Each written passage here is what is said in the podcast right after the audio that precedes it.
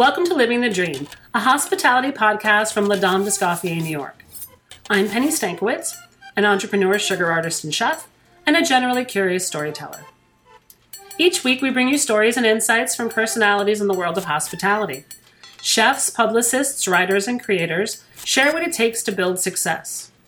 Whether you're in the early stages of your career and looking for a how to guide, or you're an established pro looking to sharpen your superpowers, we lift the veil on the industry to give you an honest, practical guide to building a career and life you love. Joy Cho was my student at the Institute of Culinary Education. She would bring me cakes and things to try, and as a chef, nothing makes me happier than tasting other people's food, especially when it's good, and with Joy it always was. She's thoughtful, talented, and it was pretty obvious that she was going to do well in the world. Our stories have a lot of similarities. We're both career changers, so I can relate to everything she's going through. What's next is a big question for us both. Unlike some of the other guests I've had on the show, Joy is much closer to the beginning of her career, and yet already she's gone through some significant transitions. She sheds a light on what it really takes to make a career and a product that people gravitate towards. We start our conversation with tasting notes from Fan Fan Donuts. Les Dames d'Escoffier, or LDNY, has at its core the principle of opening doors for people just like Joy. Here are Sharon Frank and Jill Orant to talk about the cornerstone of LDNY's work scholarships. I'm Jill Orant. I am one of the co chairs of the LDNY Scholarship Committee. I'm just about to begin my second term. I'm one of the newer members of LDNY, so I really feel privileged to be part of scholarship. I'm Sharon Frank. I'm Jill's co chair of scholarship, and I'm also the immediate past president of Les Dames d'Escoffier, New York.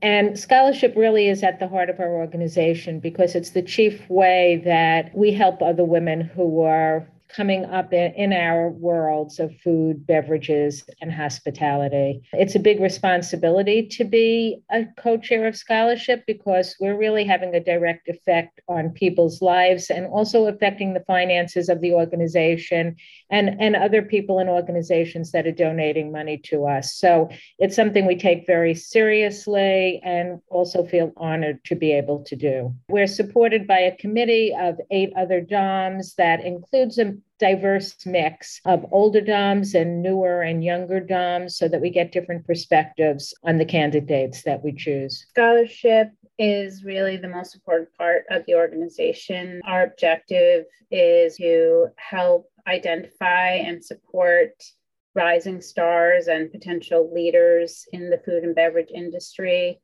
you know, we've had the privilege this past year of selecting 16 winners of scholarships across different areas, a very diverse group of, of wonderful women. We take into consideration merit, community service, diversity, and need in making our selections, along with our committee members. We donated across the scholarships almost $80,000 in scholarships across our nine partner schools. We partner with, with eight schools and one organization. Of all our scholarships, one of the ones that really touches my heart the most is the CCAP student.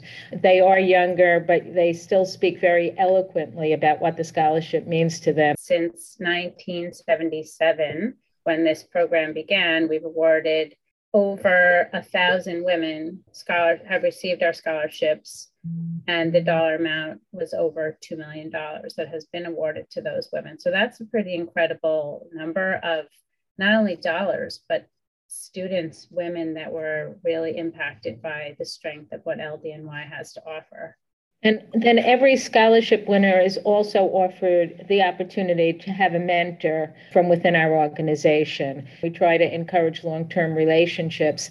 And ideally, we would like to the students who win scholarships eventually become Dames. I mean, the organization is composed of women who are leaders in their field. And when we're granting the scholarships, we're really looking for people that we think will be leaders as their career progresses. And we're also looking for a mix. So we give scholarships in different areas. We give some to hospitality, some to beverages, some to cooking, some to pastry. There's various scholarships that are identified for different purposes. There's two that are particularly interesting. One is the Carol Brock Scholarship. And as you know, listeners of this podcast have heard, Carol Brock is a remarkable woman who founded LDNY.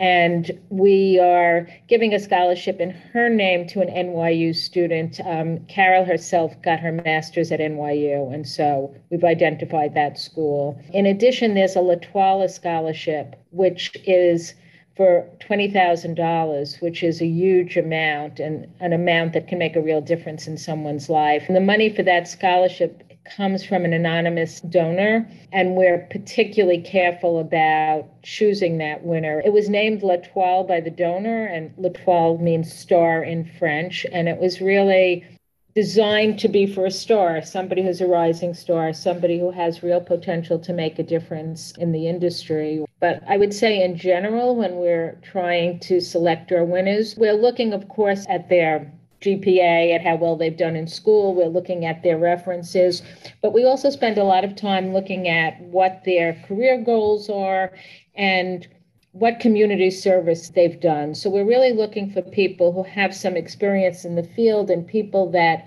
have given back, have already given back, have shown a commitment to to helping the community. That's something that really impresses us and helps us to make a decision that this person deserves the scholarship.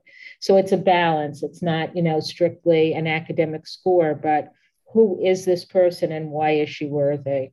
And we also have some of the scholarships that we have which are for specific purposes or defined for specific goals and objectives, such as somebody that is specifically focused on baking and pastry arts or hospitality management. And those things are taken into consideration when selecting from those specific scholarship recipients. And we also encourage people, obviously, to donate to our scholarship program, even if it's just a small amount. They can find out how to donate by visiting our website, or they can just reach out to a member who can help them. We also, anytime we have an event, all our events are listed on Eventbrite, but we'll always have a space where they can give a donation. Well, we encourage people to donate through Amazon Smile to scholarship as well, no matter how big or small. So it all adds up. Scholarships, aside from the L'Etoile scholarships that are generously donated by some of our Dames, such as Margaret Perry has generously provided scholarships, Abigail Kirsch and Alison Auerbach, and I'm sure I'm missing a few, but you know, those are really important as well. So that's, of course, an opportunity as well for anybody that's interested in really making a specific and larger scholarship donation. There's so many people out there that have won scholarships. And in fact, a few years ago at one of the CCAP receptions, I heard somebody speak. She was the executive chef at Bluestone Cafes, and she was just an amazing speaker and had really raised herself up partly with help from CCAP. And then when I went up to speak to her afterwards, found out that she had also won a LADAM scholarship. So there's lots of remarkable people out there. I would just want to make sure that we thank all of our Dames who sit on the committee with us and also all of the Dames who do volunteer to mentor women within the organization. The people that serve on our committee put so much time and energy into it. In addition to which, you know, we're really thoughtful about making sure that we're selecting people that are giving back. And some of these women, just what they have contributed already is just so incredible. And it's just not difficult to imagine what they're going to bring in the future. Yeah, you know, our Carol Brock uh, scholarship winner this year has as a career goal starting the first, I believe it was African American Food Studies program at Howard University. How great is that as a career goal? And, you know, how happy I was to give money to that woman.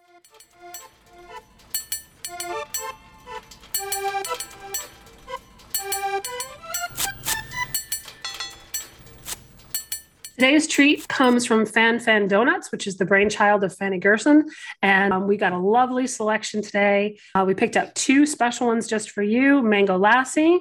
And the one that I'm really dying to try is the Rooibos Honeycomb.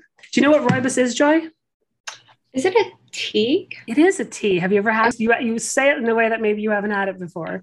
I feel like it's never my first choice of tea. Like I've seen it on lists, but I never go for it. So I'm excited to try it. I would love to encourage you to because it's incredibly fruity and it almost okay. has this undernote of vanilla like in it naturally. Mm. It's a red tea and it's naturally decaffeinated. So okay. I really like to make iced tea out of it in the summertime. Oh, I like that. Okay, so I didn't even wait for her joy. You can't see, but she's diligently cutting it to be gentle and delicate and me like a monster I'm just eating. Mm. Oh, I taste the tea. And for sure the honey. Yeah. Yeah. Do you know what I love about these donuts, Joy? They're salty. And I yeah. love a good salty pastry. Yes. Same. Same. What do you think? I like it. I kind of like how the I don't know if it's temperature in my apartment, but the glaze on that one is kind of on the wetter side, almost like a caramel, probably from the honey. And but I kind of like that. Yeah, I, I see exactly what you mean. The other one has a crisper glaze for sure. So I think you're right. Yeah. I think it's partially the honey. And then our next one, which is the mango lassi.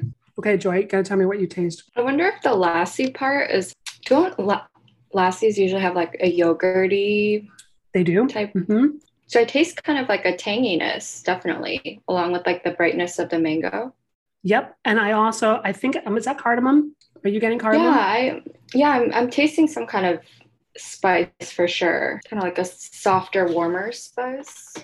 I got to do this really incredible thing for a TV show that is going to be airing probably by the time this airs, it'll launch. And Michael Laiskonis at ICE made this massive tasting menu.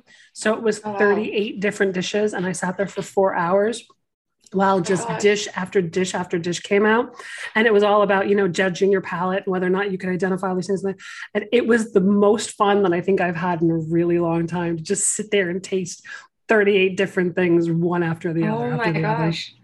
Were they all like composed desserts or? No, they were all almost all savory. Some of them, there were a couple of oh. desserts too in there, but it was almost all entirely savory. I like to think that maybe this is what Top Chef judges get to experience that, you know, sitting there and just eating plate after plate after plate yeah. of mostly delicious and definitely interesting food. Yeah. Oh my gosh. So did you have to like guess any of the Yeah, like, there was a lot of what, guessing. Okay. Oh, that's so I won. Fun. Joy, I won. I mean, it was. Oh my no, gosh, I'm not surprised. No, there was no competition really, but I made it a competition. Shocking, shocking with me. so fun. The uh, donuts are delicious. They're the same donut base, which reminds me of your cakes too. We'll talk more about that in a bit. But yeah. the glazes are yummy and they're a little bit unusual. And um, mm-hmm. I am not mad at mid-afternoon donuts. How about you? No, I'm totally on on board with that. Thank you to Fan Fan Donuts for a delicious afternoon snack.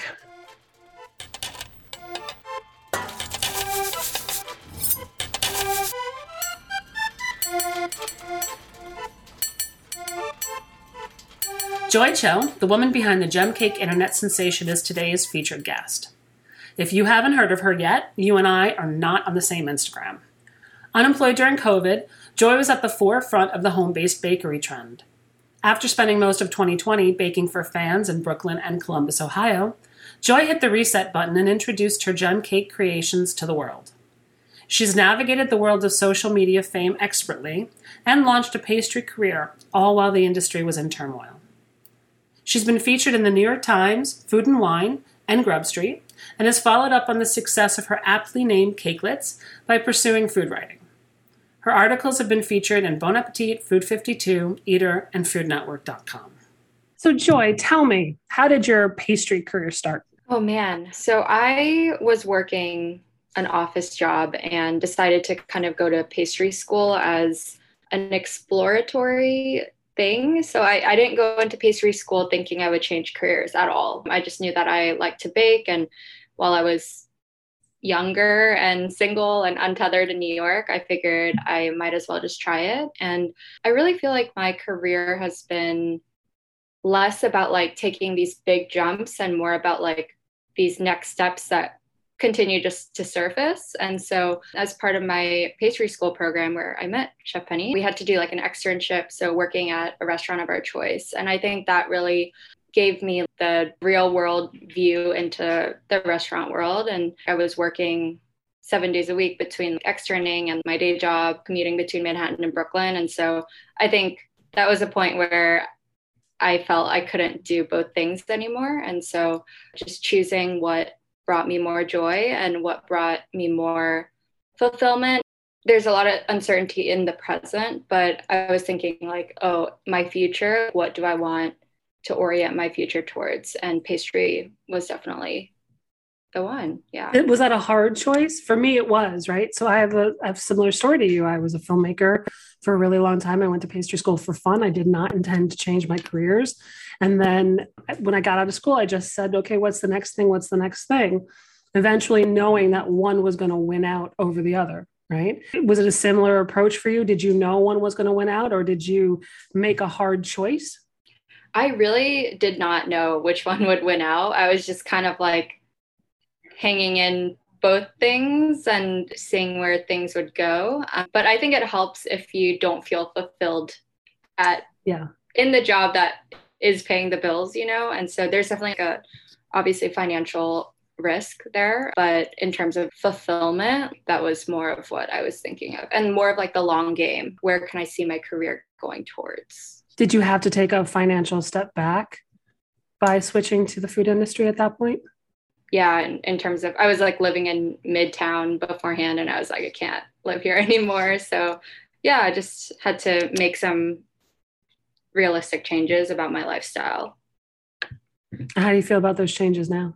I guess I'm just more used to it now, but I feel like a lot of the people I see on a regular basis are not in the food and pastry world. It's definitely hard, you know, to see my friends living a certain way and knowing that I just can't afford to do that. But it's kind of just my reality now that I've accepted. And I know there are other things going for me. And I keep bringing up fulfillment. I know it's very cliche, but feeling a sense of purpose in what I do, I think is just so so valuable priceless absolutely it's so important because you can you can follow the money but the money only makes you want more money it's a kind of exactly. a trap right yeah Mm-hmm. Was it, it was a conscious, intentional choice at, at, a certain point that you weren't happy anymore, and then you made a break. Was did you think that that took a certain amount of courage? I think so. Again, I just I felt like I was at a point. So I had been at my day job for like a year and a half, and I just like really did not feel it anymore. And so I think subconsciously I was looking for an out. Even if I didn't pivot to pastry, I probably would have looked at other job opportunities. So it felt like I was already in a transitional period. How was pastry school for you? Is it something you think was important in your journey?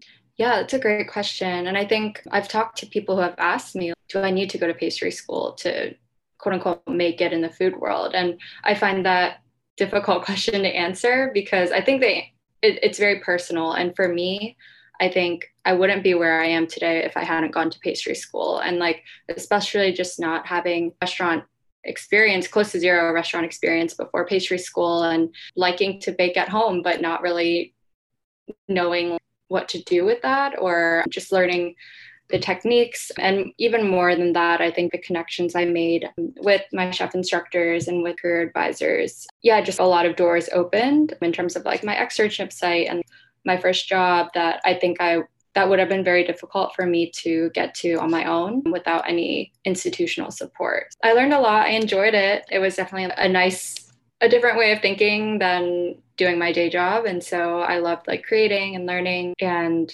networking and connecting. You know, that makes a lot of sense. Pastry school is a more important environment I think for a career changer because you know when you're young and you go to college you meet all of your friends that you're going to be friends with for a while right you start to go down mm-hmm. that path and then when you want to change path it's very hard to do because you don't have your foot in that door and by going yeah. to pastry school i think it first of all it surrounds you by a bunch of other people who love the things you love which is really mm-hmm. important when you're career changing, right?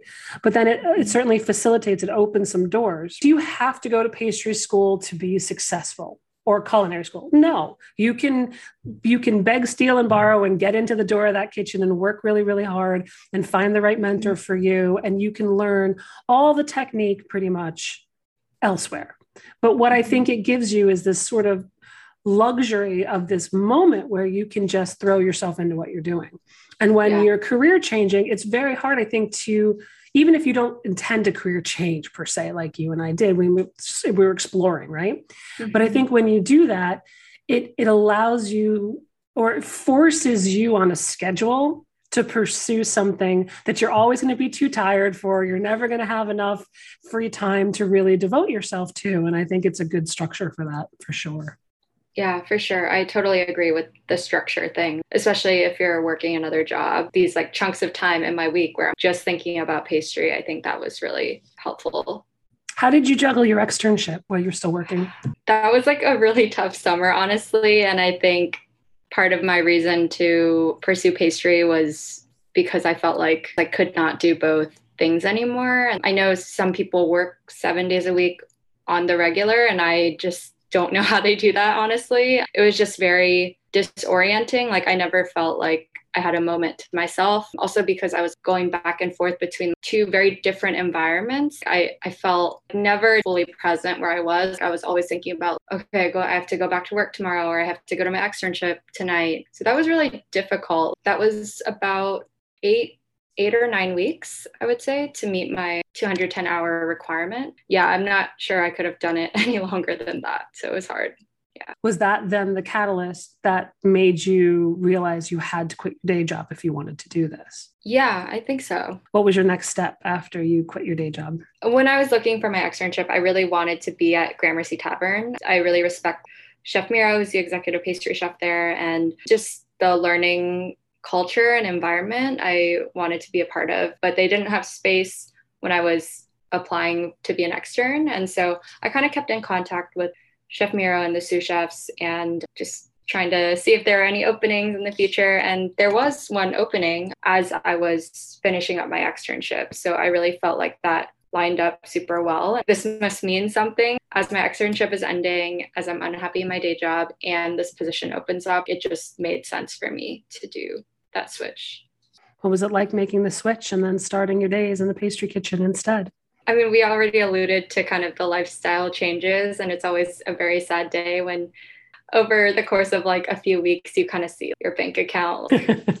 the money stops coming in, you know, as you're used to. Yeah, I kind of jumped right in, and I think GT does a really great job of training people correctly. It was like drinking out of a fire hose. I don't think I can do this. Like, I'm not cut out for this. I don't know how I how people finish their production list, you know, in eight hours. Like it it just feels impossible. I just had to take a step back and be like, I'm gonna learn, I'm gonna learn the ropes. And there's a learning curve with everything. And especially with my first real restaurant job, it was difficult. I felt like I haven't used certain muscles before that I had to use. Mm-hmm. And so I was sore all the time. It was it was very strange, but I just felt the thirst to learn and get better and I hadn't felt that kind of motivation in a while. And then that did that pass that feeling of not being able to get it all done in a day? Yeah, it, I still remember like the first day I finished my list by myself without help and without any kind of adjustments to it. That had been my goal, just finish my list on my own and I would never quite get there. Like first time I got everything done, I felt like I like cracked a code or something. but it's it's just crazy how you learn to become more efficient. I mean, with any job, but especially with restaurant work, how you work, how you set up, how you mise en place, all these things, just saving a few minutes here and there. It almost became like a game for me. Like I felt like an athlete, always trying to beat my PR. So it was very fulfilling the first time. We're going to talk more about what you're doing now, but I imagine that those kinds of skills that you were building at Gramercy Tavern really sort of set the scene for you to be able to go on and do the next things in your life. Yeah, I would totally agree. Like, I think what I'm doing now is obviously very different than working in a restaurant, but just in terms of efficiency and strategizing and organization, all those things come into play for sure. For potential listeners who are thinking about where they're going to do their externship, and how they're going to build the next stages of their careers. What's your advice to them? What kind of experience should they look for? Yeah, that's that's a great question. I feel like I would say anywhere you extern, even if it's not your first choice, you will learn as much as you want to. And I'm really thankful to have ended up at my externship site, Oxalis, which is a smaller neighborhood bistro in Prospect Heights. They were awarded a star, I think in 2019. It was like a different environment than GT, like smaller team. I was working directly under the pastry chef, so it was just me and her.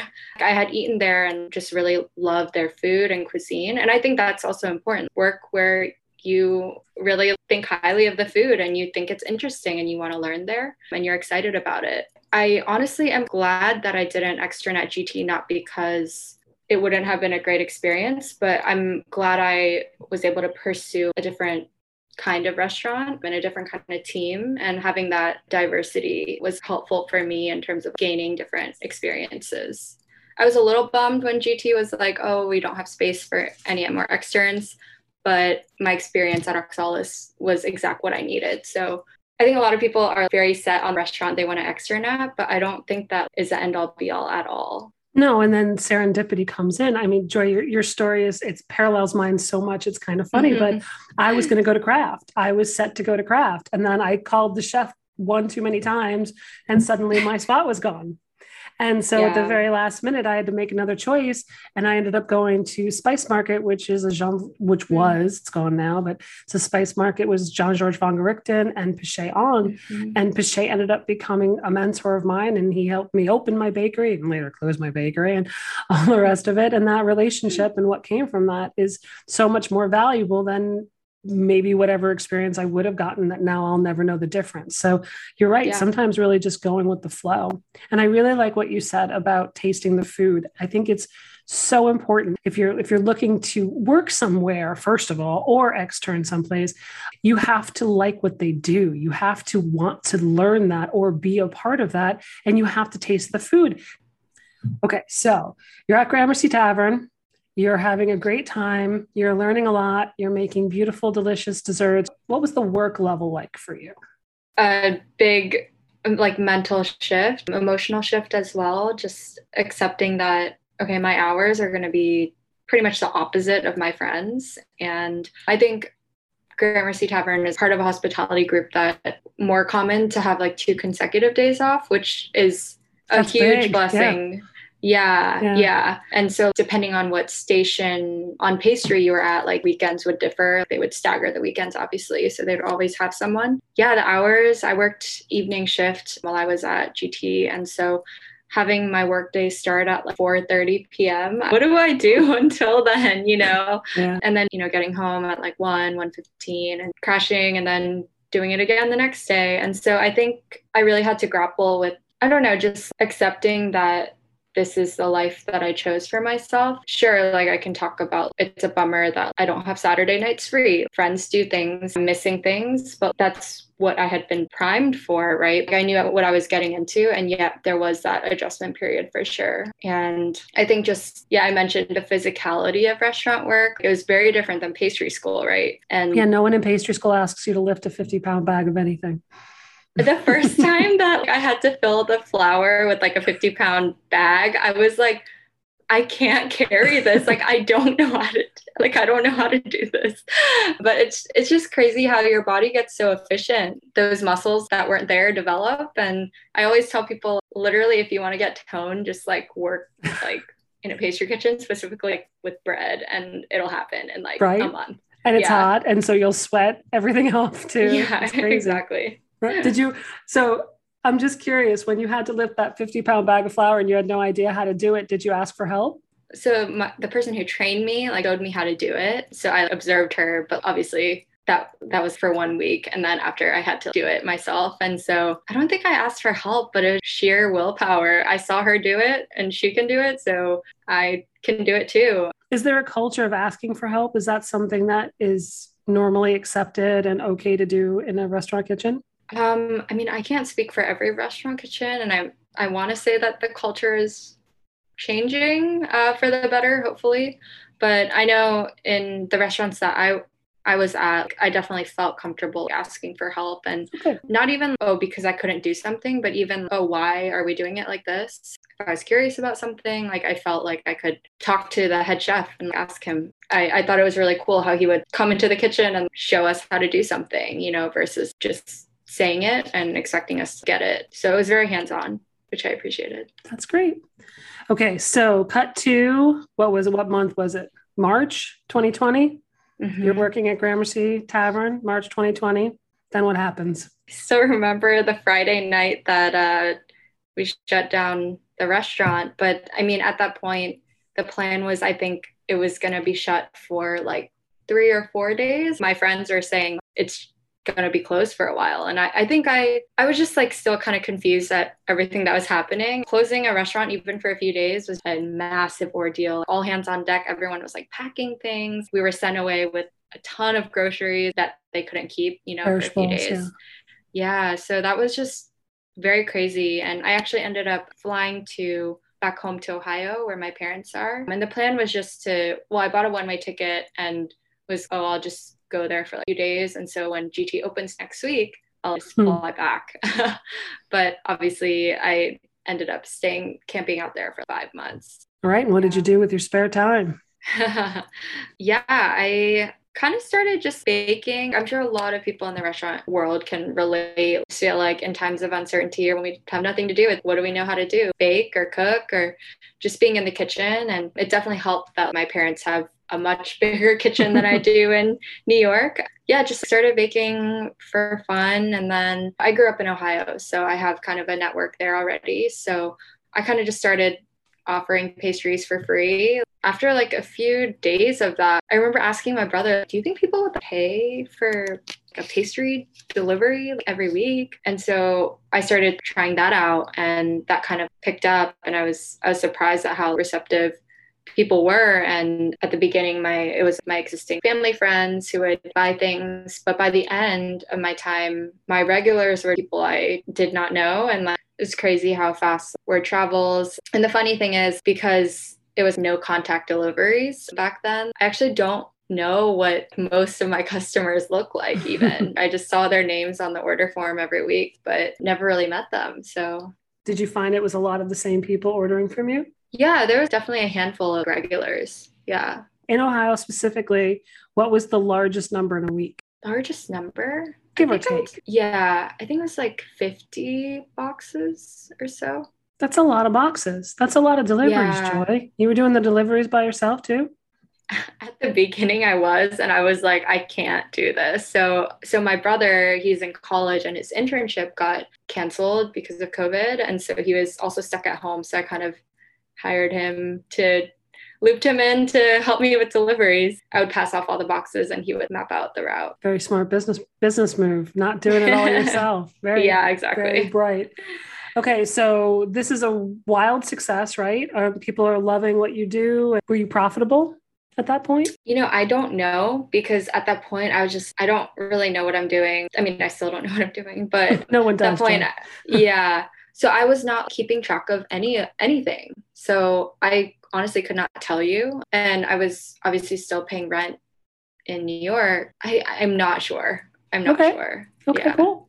All right. So, what made you come back to New York? My lease was ending. So, I honestly just kind of wanted to stay in Ohio. I had developed like comfortable rhythm of life. Obviously, there's like a lot of space and being with family for a lot of people it was really hard to be in close quarters with family all the time. But for me, it was just really, really nice just having everyone back home again. Yeah, the only reason I went back was because my lease was up. So I had to think about moving and take care of my stuff.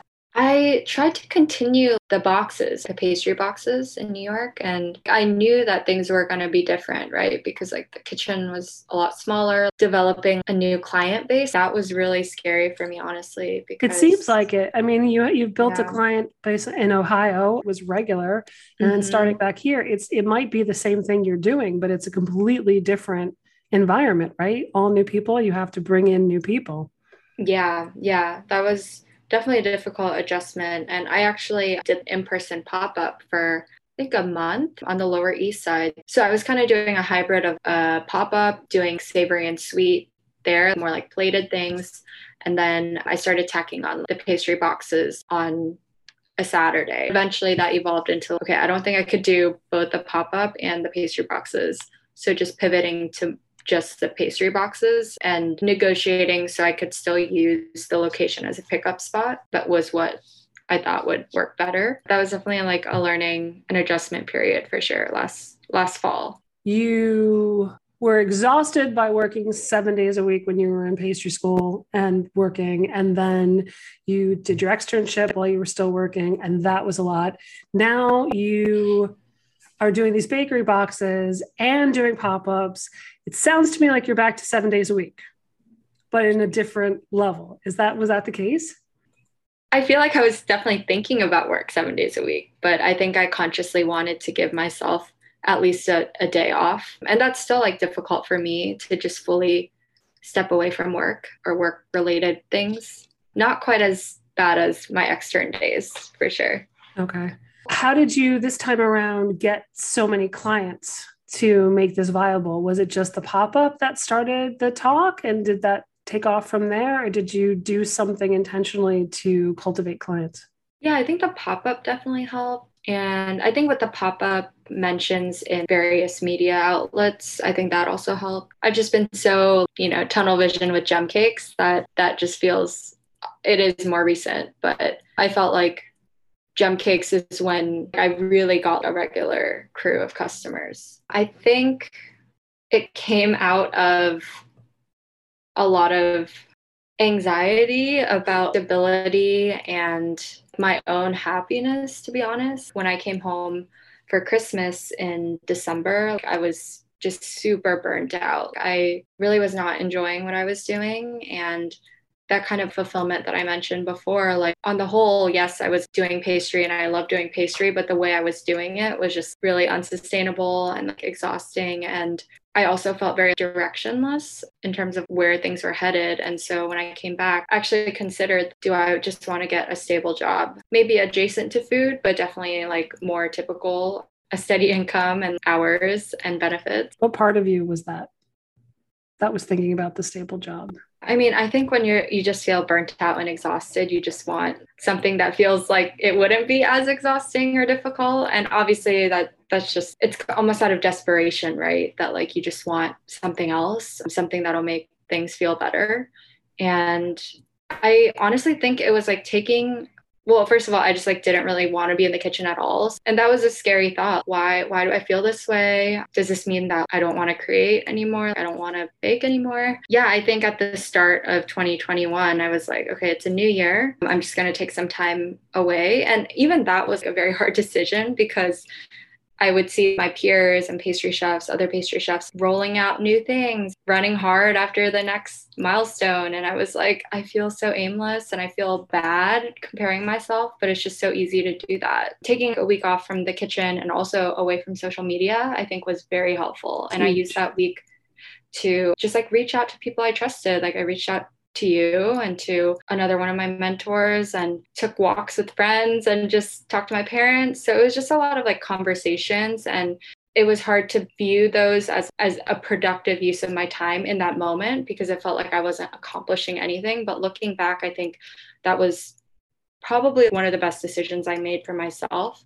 And I think out of that space and time, I think I realized what I wanted, the direction I wanted to go towards, and how I can get there. So I feel like it's con- you know a, a constant journey of figuring things out. I don't think I would have been better off at all just continuing to do what I do because I know how to do it. I needed like a change in course for sure. We all think that that we just have to keep forcing the problem. If I just yeah. keep sitting here and just keep at it and at it, and then I'll figure it out. And sometimes it's really perspective is everything, right? Mm-hmm. You know, when, I, when people are making cakes, I always tell them to take a step back and look at it from a little bit of a distance because what you see from a distance isn't the same thing as you see up close. You see all the flaws, you see all the the minutia, and you don't you miss the beauty, right? And I think the mm-hmm. same thing's true in life. I think we we just spend too much time up close when really the the perspective yeah. is really at a distance, right? Totally. So, totally. what did that perspective give you? Yeah, I realized that I wanted to create my own product, my own signature product. There were some websites and bloggers that I respect and their recipes are very dependable. So, you know, I would use those and then kind of tweak some things or add things sometimes. And I realized I wanted something that I could say was entirely mine and that would be meaningful. Like, even if it didn't go anywhere, I think personally it would feel like a personal milestone for me. And I started out by experimenting with, I don't know why I.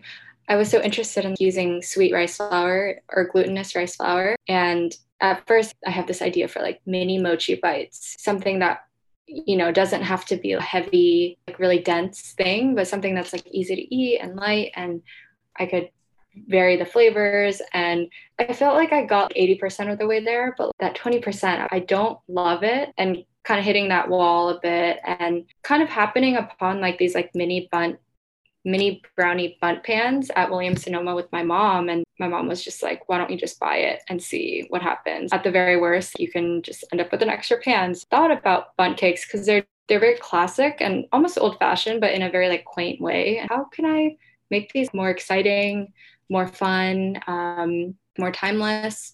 And so started experimenting the next day and I knew that I wanted to incorporate sweet rice flour as well, but not make it wholly mochi type. Why dessert. did you know and that? So How did you know that? I felt like it added a nice, I don't want to say elasticity because that just sounds weird, a nice like bounce in terms of the texture. So I wanted to create a moist, structured, and also slightly springy texture. And I knew that sweet rice flour had those qualities. And so by kind of combining that with regular all purpose flour. I wonder if I could get some of those qualities without it becoming a mochi dessert. It sounds like gem cakes were the, the first step that was really intentional.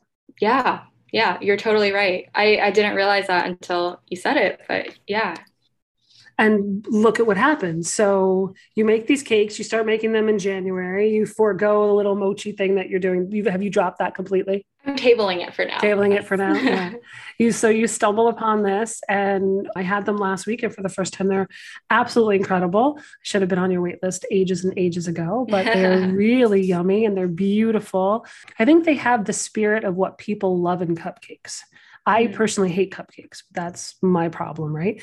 But I understand what people mm. like in them, right? It's this little gift that's just yours and it's perfect all by itself and it's beautiful and it's usually colorful and you can eat the whole mm-hmm. thing and you don't have to feel guilty about it because it's tiny. People love tiny things and all that stuff that goes into a cupcake, which everybody, you know, so many people take for granted. But like someone said to me recently, wow, I've never given nearly as much of thought into a cupcake as you give into a cupcake. but but I can see a lot of that that joy, that happiness, that sense of this little thing is mine and it's all mine and you can't have it.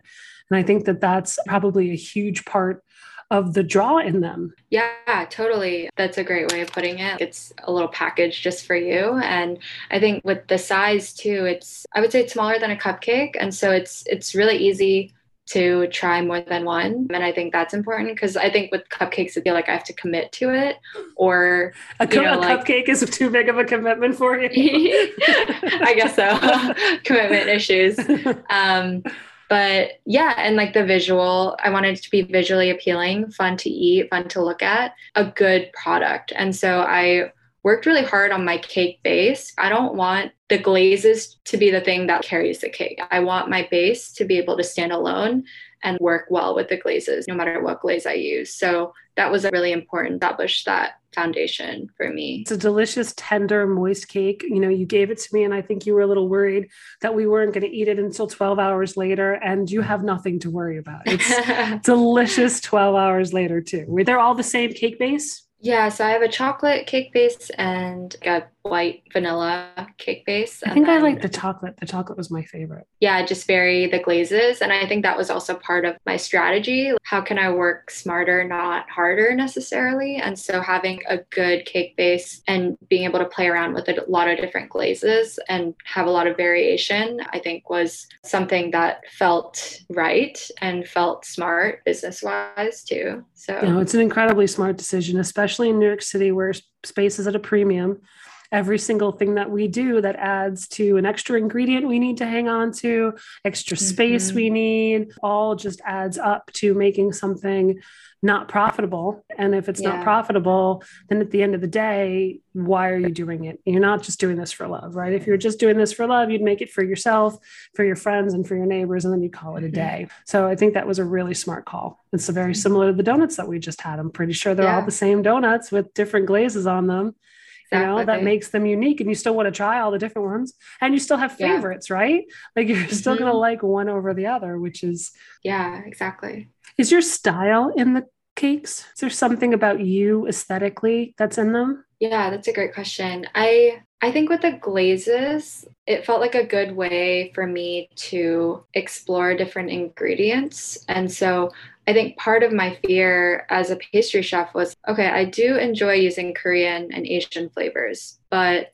I don't want to be boxed in as, oh, she only uses like Asian flavors, mm. right? And that felt like a difficult thing to navigate. And so I felt like with gem cakes and the glazes, I had this like spark. I could use whatever glaze I want. If I want to put misugaru and maple almond in the same box like i can do that. And i felt i found that very freeing as a pastry chef. And so yeah i think like my style is definitely in the overall presentation and overall flavor profiles of these things because i'm not just an asian pastry chef right? Like that's very important to me. I can also use whatever ingredient i want and still do it well. And i think that was an important learning thing for me too. It kind of sounds to me like the discovery and the pursuit of the gem cakes actually helped you find who you are as a chef. Yeah, I would totally agree. Yeah. So here we are. You develop this new product. You've got a fan base, let's call them your fan base, that have been going to your pop ups and purchasing your bakery boxes. You stop doing the bakery boxes, right? Mm-hmm. Like enough of this craziness. I'm tired of making 7,000 different products it's nuts. I don't, I, I, you were crazy for doing it. I love you, but you were like already, I can't even imagine. You must have been covered in flour trying to manage like X amount of recipes out of your house all the day, all, every day. It seems really daunting and a huge project. So now you narrow down your focus, you create these things. They're beautiful. You came up with a name, which I can totally see how you came up with the name, but was there anything special about the name that I don't know about? So originally they were going to be called cute cakes because they were cute. And oh, cakes. gem cakes is way better than cute cakes. Yeah, I wanted something that was like that when people see it immediately associate as like gem cakes, and I felt like visually, especially when they're in a box and like different colors, like it almost reminds you of like jewels or gems. I also just really like the emoji, the gem emoji. so a lot of potential there and yeah, just I wanted to name them something a bit unique. Now you've got this product you believe in. It has a cute name. What do you do? I so I soft launched it in Columbus because I knew that I had kind of a network there who was like curious about it. So that was kind of like a test run. And for New York, I think I think I started it with a giveaway on Instagram, just drum up some interest. Social media is very exhausting for me, so if I didn't have to do it, I wouldn't. but that's obviously the best way to reach people and I think with a giveaway and then I still can't believe when the New York Times reached out about somehow they had happened upon it and they wanted to interview me for an article. And I think just being in that article really increased demand and increased just the breadth of people who were interested in the cakes. So it was like all very opportune in terms of timing because that article came out mid February, which is right kind of towards the beginning of when I dropped them. So the New York Times really was the deciding factor. I was drumming up interest for sure, but I think the New York Times like expedited that. Yeah, like, for sure. Beyond what I could have done. So you open up the Sunday time. It was the Sunday Times or the Wednesday. I think it was the Wednesday. It was Wednesday. Wednesday. So yeah. it's Wednesday or Tuesday, late Tuesday night, and then you see this article come out. What is that like? Honestly, I like cried. I yeah, I had it cried out of joy and disbelief and everything. yeah, just because like literally a month and a half ago, I was sitting in Columbus, Ohio. I am so unhappy. I don't know what I'm doing. I don't know where I'm going. And so things just change so quickly. And that's not to say everything I do is just going to turn to gold. But for some reason, like with this, it just, it was just so well received. And, and obviously the orders picked up and I had to institute kind of a newsletter and a wait list. But I think, I think that also showed me that there's so many people in my neighborhood in Clinton Hill, Brooklyn, who want to buy these things because I was I was scared when I came back not being in Manhattan anymore would make make me like less relevant, which looking back, okay, I didn't need to worry about that. But yeah, it just connected me with a lot of my neighbors, people in the area. Obviously read read the Times article and they were curious. Isn't that an incredible thing? I think that the only thing that I actually miss about my retail bakery is the sense of community that was created around it.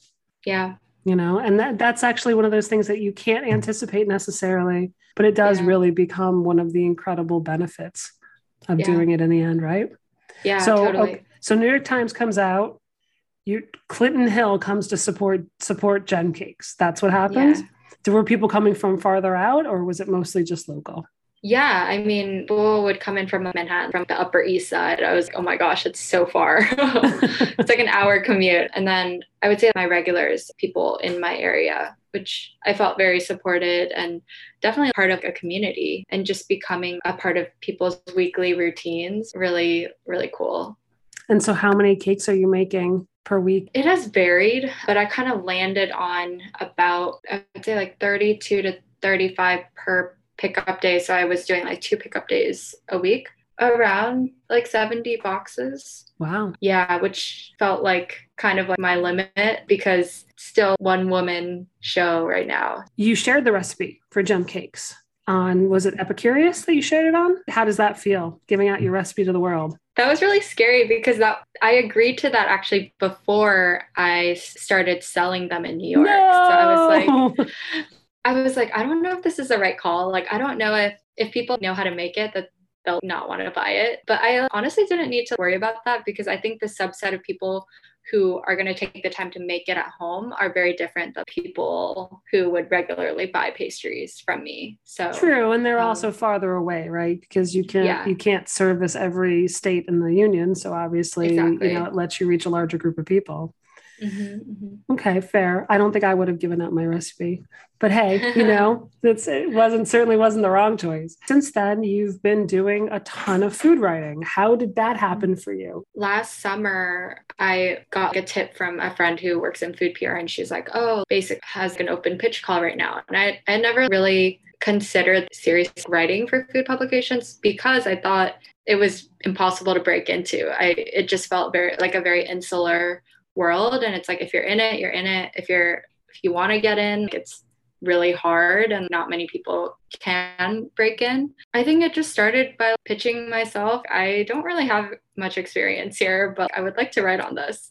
And for some reason, they took my pitch. And so it it actually took a while to get the ball really rolling because building your portfolio is very important and building that level of trust and dependability. It's a great way for me to be able to bridge my passions of writing and recipe development and food and food media. So it's it's been really really rewarding and currently considering what direction I want to go in terms of career. I think that's definitely on the table as well. Do you have to commit? I'm not sure. I'm still trying to figure that out, but I'm learning that I do better when I'm focused on one thing or when I have a goal in mind intention so, for sure for sure intention yes. is absolutely important especially if you want it to be a significant success because at this point i would imagine that you're at your gem cake max right you can't yeah. possibly do any more than where you're at right now so if you have to grow something has to change right exactly yeah so your gochujang did i say that right like because I don't even know yes. how to say that word. That is not a word in my vocabulary. Your gochujang pasta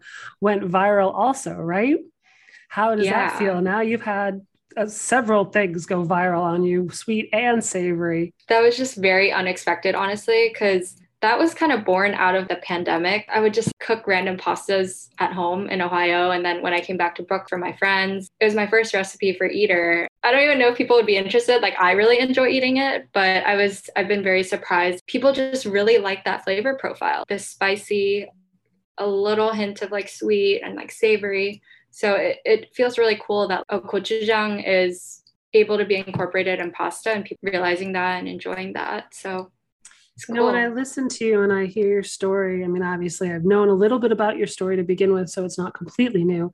But when I listen to it, the thing that I'm that really is impressed upon me is that we all worry about how are we going to make our mark and and what makes us special and what are we going to do that's different than everyone else but nothing the answer that's nothing you know what we have that's different than anyone else is us and so by you kind of trusting your instincts and putting yourself out there on the plate. Mm-hmm. That's what you have to offer the world. You didn't invent pasta. I didn't invent cake. These are not things that we can take any real ownership on. But at the end of the day, it's our take on them and what we like and being able to introduce the mm-hmm. world to that i think is kind of our superpower.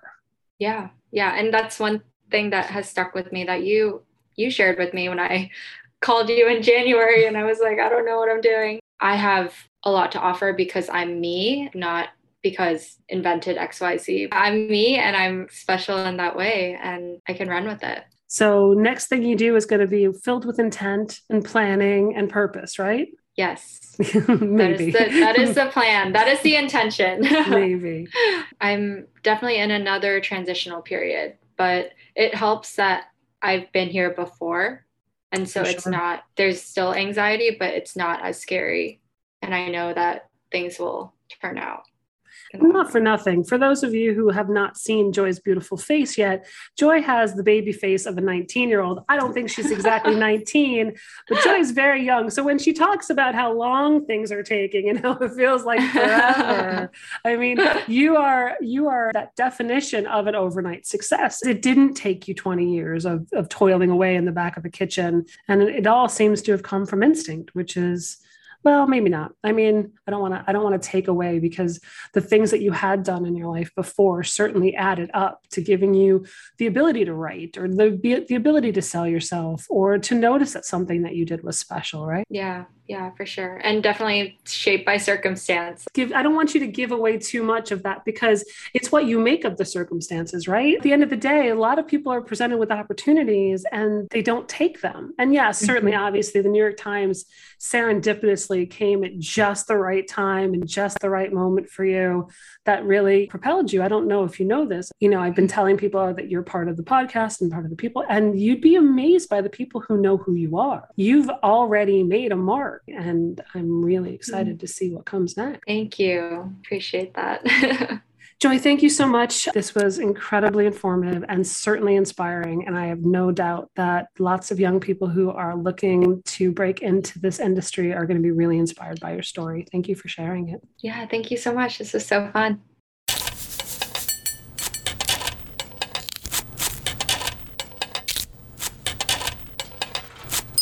This episode's What I Wish I Knew comes from Sarah Wharton, an editor and recipe tester at Good Housekeeping.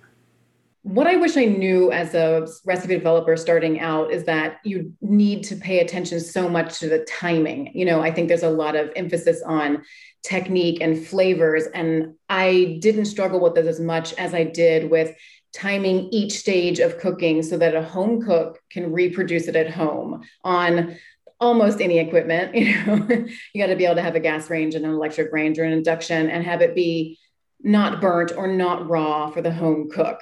So I wish I'd known that the, the reason that I would redevelop recipes or retest them was timing over flavor 80% of the time.